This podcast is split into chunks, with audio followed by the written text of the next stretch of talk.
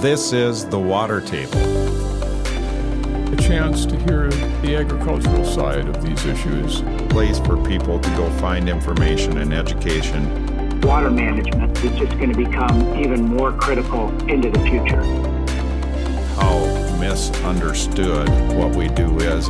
I would encourage people to open their minds and listen to this dialogue.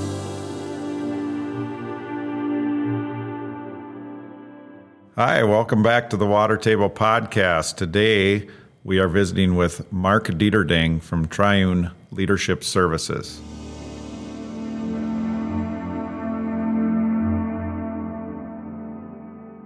You know, I mentioned it in your uh, in your bio, and you've mentioned a couple of times um, this phrase "servant leadership."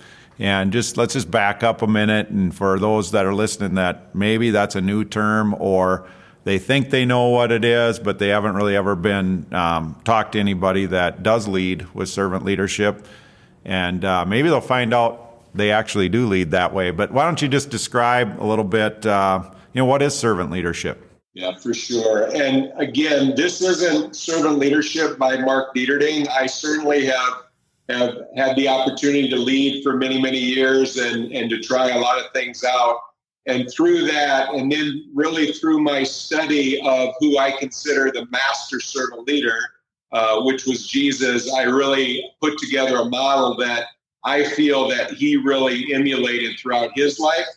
And again, no matter what your faith is, if you just take a look at the individual Jesus, taking a senior leadership team of 12 people and working with those 12 leaders for, you know, basically three years, and then that taking that and growing this following to what is 2. Point, call it 2.3 to 2.5 billion today, that takes some significant leadership. and I really looked at that model and said, you know what? That's true servant leadership. And here's how I come out on that as far as what he was really telling us. One is build a foundation. Make sure you've got that foundation just rock solid, articulate, just like we said. What's our purpose? What's our vision? What's our values? From there, then we want to build energy with the team. We ter- hear the term engagement with our team members and so forth. It's the whole idea of getting people's brains in the game and not just their hands and feet. The more we can get people's brains activated and engaged in what we're doing, energized about what we're doing, that's what servant leadership is all about. And there's any number of great ways to do that one of the ones that I just love to always highlight that's the, the best thing that any of us can do as leaders is to be the biggest cheerleader on the team, right? Is to recognize people for the great work that they're doing day in and day out. Lift them up, be grateful for them, you know, let them know how important their work is, and that'll just bring all kinds of great energy to the table. After that, the third one is one that often when people hear the term servant leadership, they seem to forget, and it's performance. We need to build performance. As leaders, we need to be making sure that we are improving every day, both personally in our own skills. Are we getting better from a leadership standpoint? Are we getting better from a technical standpoint? Uh, but also as an organization, what are we doing organizationally every day to be better tomorrow than what we were today?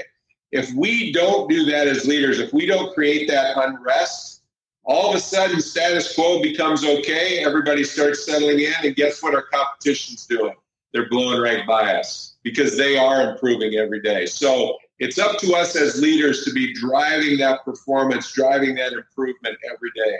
The fourth piece of being a servant leader is all about building relationships.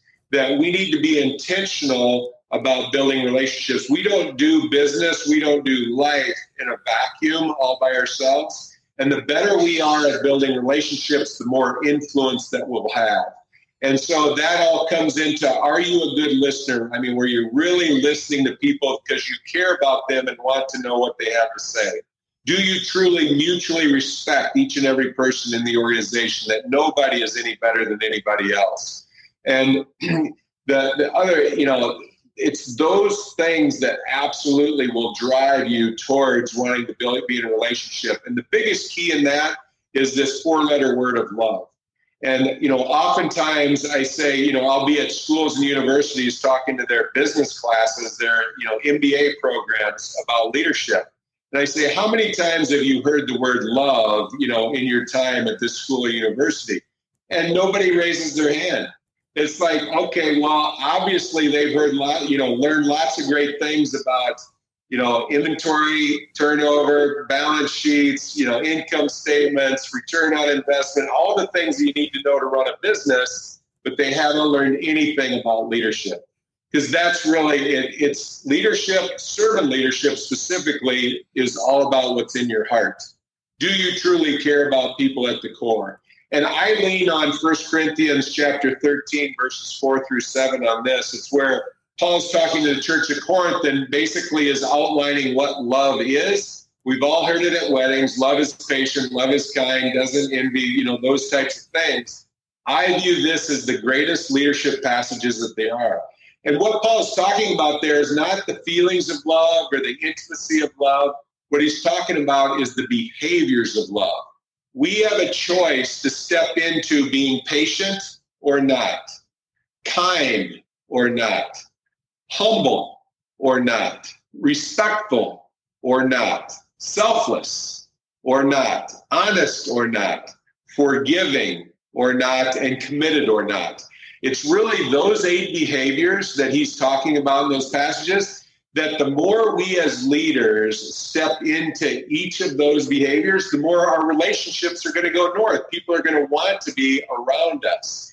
And it's a total choice. It has nothing to do with how we feel about this individual. Am I going to be patient today or not? Am I going to be kind or not? Humble.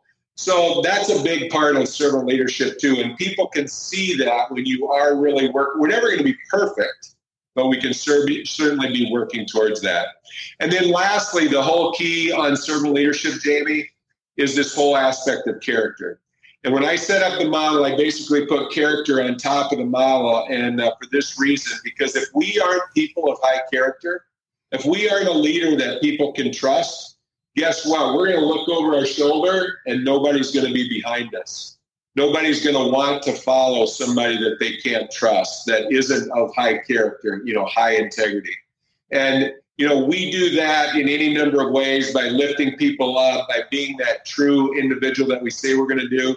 And most importantly, really walking the talk. I mean, are our actions lining up with what we're saying? We've got these values that we said are the organization. Are we a picture of those values and how we're operating each and every day? And that's character.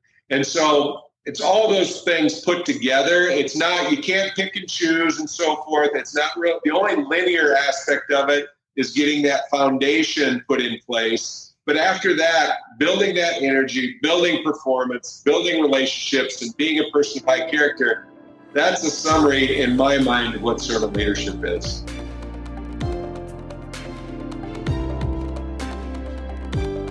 Thanks for joining us today, Mark, on the Water Table podcast. If our listeners would like to hear the full conversation with Mark, you can find that at watertable.ag slash business.